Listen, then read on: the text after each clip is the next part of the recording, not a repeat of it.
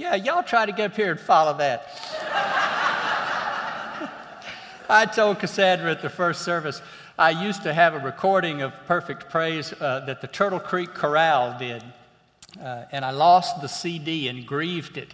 Used to be the thing that when I had had it, I would put that CD in and it would bring my spirit right back up. And now I know I can get them live and in person. I don't want any old CD anymore.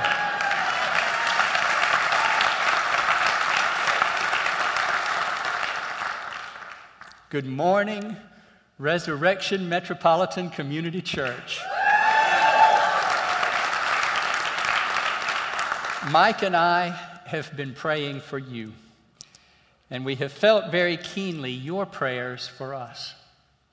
Thank you for upholding us and for keeping Resurrection MCC constantly before God in prayer. Together over the miles, we have been learning about each other, supporting each other in discernment and now God has brought us together to learn even a little more about each other as we share the dreams for this great congregation that God is putting on our hearts. I'm dying to preach, but before I get started in earnest, may I take time to thank three important groups of people? May I have your permission? Your senior pastor search committee has toiled untold numbers of hours over the last 10 months. And right now, I want to add thanks to their partners and spouses and their family members for allowing them time away from home for all the meetings, all the phone calls while dinner was getting cold, and for listening to them process the process of the process. And what a process! Oh my gosh. Your wise committee knew that your search was not simply about comparing a set of skills to a stack of resumes. Your search was about relationships. Your relationship with God, your relationships with each other, and who it might be that you and God would invite into that web of complex powerful, beautiful relationships. The search committee led you in a process of visioning, then put together the finest marketing packet for a church I have ever seen. And I've seen a lot of them.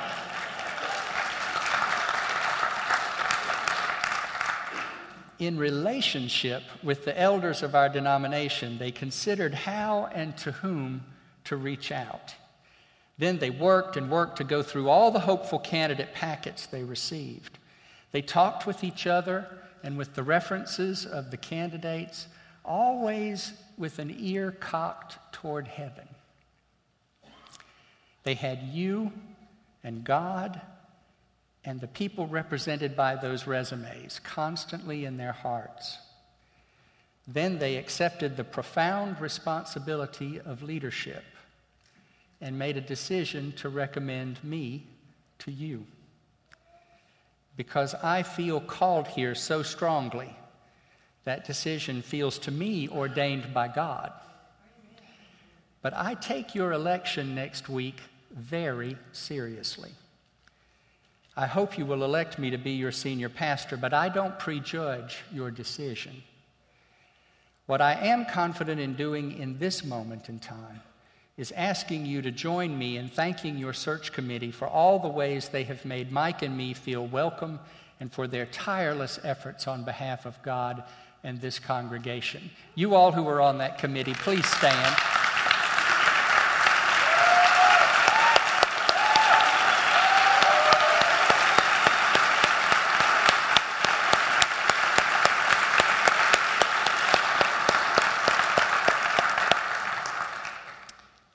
Want also to say a word of thanks to your outstanding ministry staff.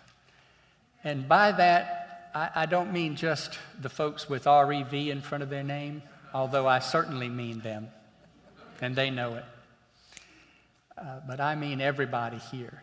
From the wonderful man I have not yet met who made this place so beautiful. When Mike and I came up 11th Street yesterday for the first time, we caught our breath at how beautiful this property is. What a testimony to God it is.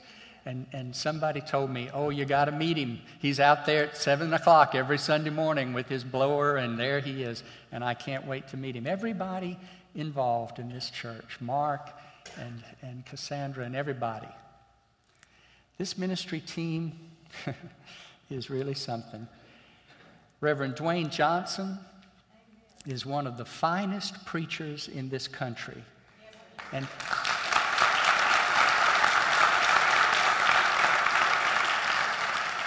And his wisdom as a pastoral leader is evident in all this congregation has accomplished over the years. He's a hard act to follow. But I'll tell you what gives me some confidence in potentially following him. Your ministry staff may well be the finest in the MCC, and I would gladly compare their record of leadership over the last 10 months with any other church staff in this country. It is simply unheard of for there not to be significant drop off in attendance and volunteerism and giving at churches facing an interim time between senior pastors. And yet, the program of outreach, spiritual development, and social action, fed by rocking good worship, has continued at resurrection without missing a beat.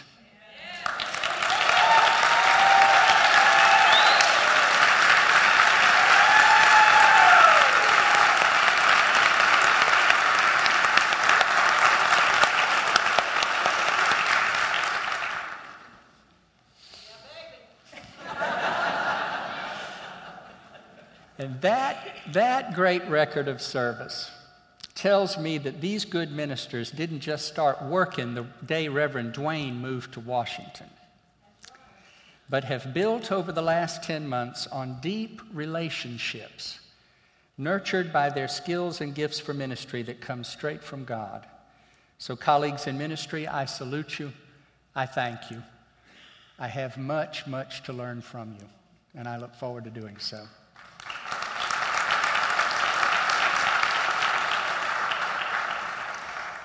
And finally, Resurrection MCC, thank you.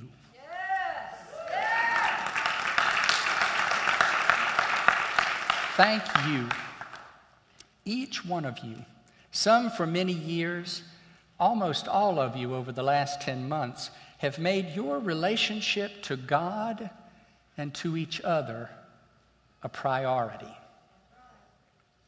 All the skills and hard work of your volunteer leaders and your ministry team would have gone to waste had you not chosen to respond to their leadership. You have been faithful in supporting them, in part, I know, because you love them.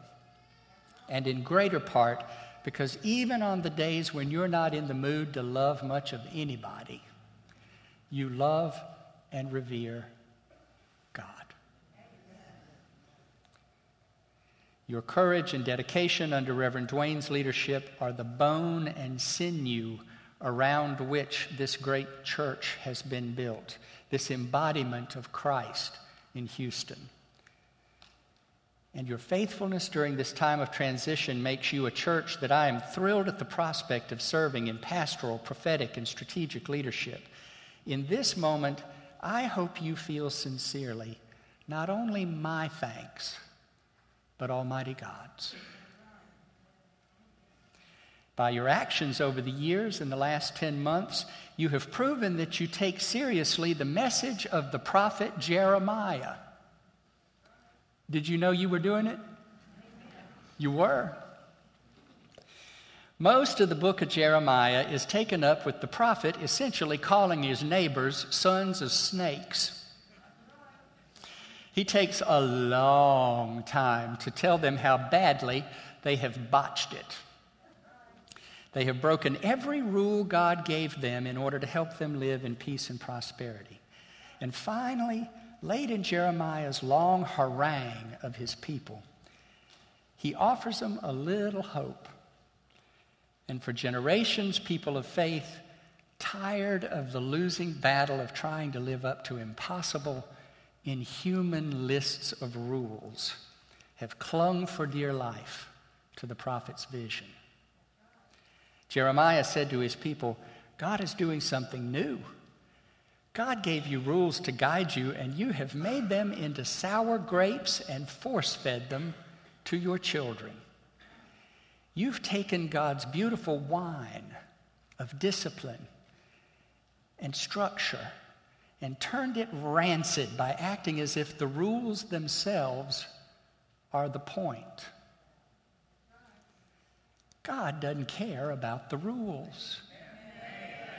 God cares about you.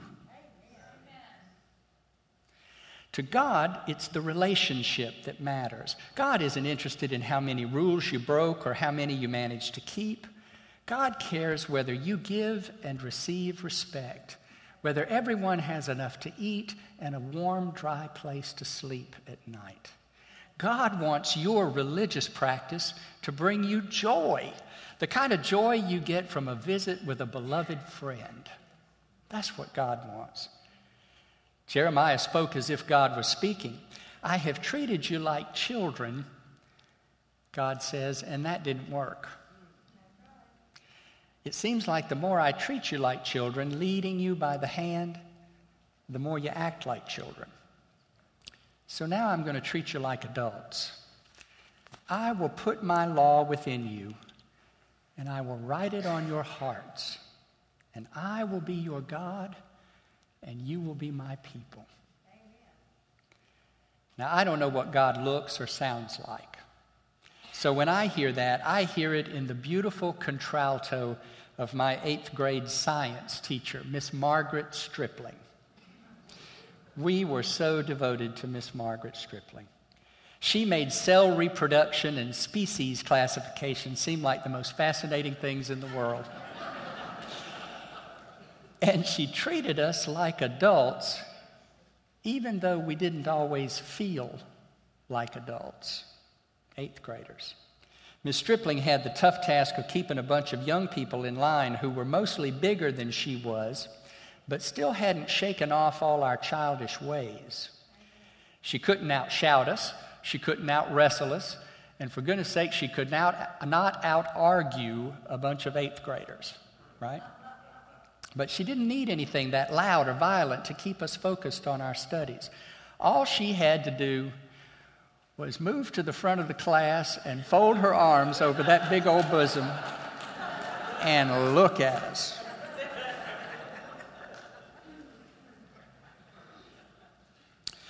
Because we loved her so much, the idea that Miss Stripling was disappointed in us was all we needed in order to straighten up. Whatever it was that we thought was more fun than behaving or getting our lessons didn't seem fun at all when we realized that it was disappointing Miss Stripling. Our relationship with her mattered more than passing the note or shooting the spitball, and it surely mattered more than any smart remark we thought we might want to make. We wanted to act like grown ups, not because it was good for us or good for society we didn't care about any of that. We just loved Miss Stripling. And pretty soon she didn't even have to tell us what the rules were anymore. Because we were eighth graders, not children. We knew in our hearts how to act. Now, my little story about spitballs and smart aleck behavior must seem sort of quaint to those of you who are teachers today. You are called to educate children and young people who face a variety of challenges I didn't even imagine as a white child of privilege in rural South Georgia more than 30 years ago. The challenges of poverty, overburdened parents, drugs, violence, and sexual abuse that you have to plow through before you can even plant a little seed of knowledge must seem daunting indeed some days. It takes raw courage to stand in front of many classrooms today, not because young people are bad. Oh, Lord, no.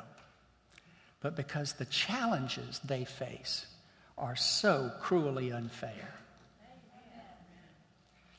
God knows we need something stronger, more trustworthy than a simple set of rules to live by if we're going to make it in this cold world.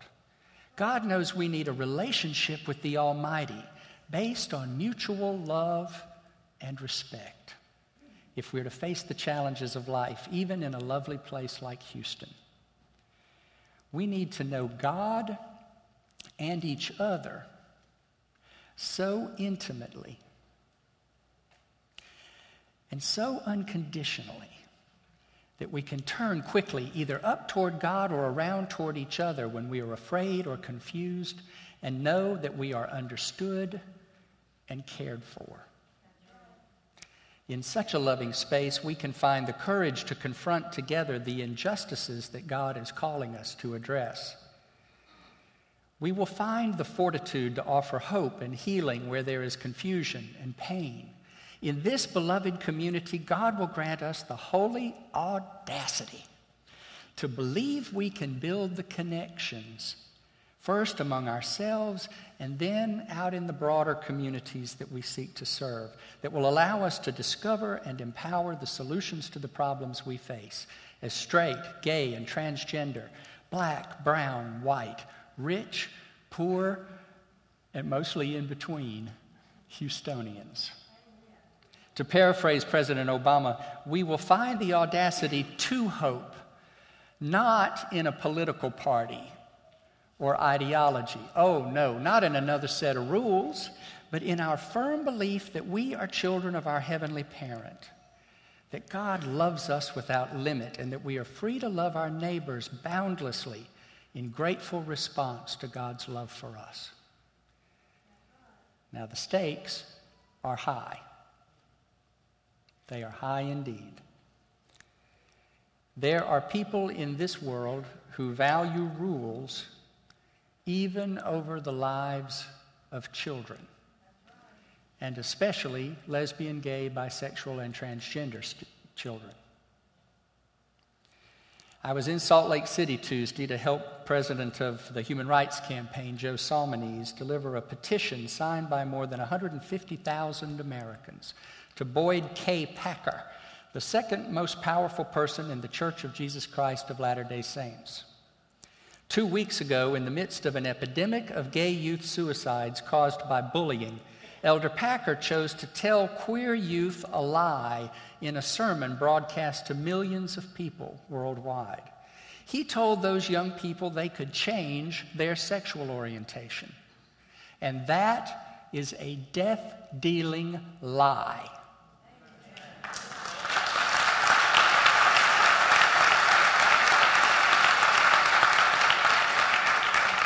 He told them that they should submit themselves to so called reparative therapy that has been proven by the American Psychiatric Association and the American Psychological Association not only to be useless in changing sexual orientation, but actually emotionally and spiritually damaging to young people. In a time when our youth are jumping off bridges and bless their hearts, shooting themselves in closets. Boyd K. Packer chose to pour gasoline on hellfire in the name of righteousness. He told gay youth to choose rules over abundant life. And you and I and 150,000 other people were overheard by untold millions telling that abusive bully to stop it. Stop it now. Like the widow before the unjust judge, we plead the case of the marginalized. We go again and again to the oppressor and stand for justice and for life. And in between, we comfort Asher Brown's family and each other. And very soon we will work in coalition with others to make lasting change in Houston, Asher's proper memorial. Friends, you have discerned it, and I believe it. Resurrection Metropolitan Community Church is called of God to be the leading social justice congregation in Houston. In order to accomplish that goal, we must continue to offer outstanding educational and spiritual development opportunities to equip us for service. We will need to continue to offer dynamic, spirit filled worship that will empower us to work for justice in Christ's name. And we will need to know and care for each other exquisitely well. The strength and wisdom and effectiveness of our witness beyond these walls will reflect the strength of our relationships with God and with each other. We have the courage, the audacity to hope that Houston can be a community that exemplifies caring, mutual respect, and justice for all. We dare to believe and act on this vision because God has promised to love us, to teach us, to guide us, and to accompany us. As together we make a way where there is as yet no way.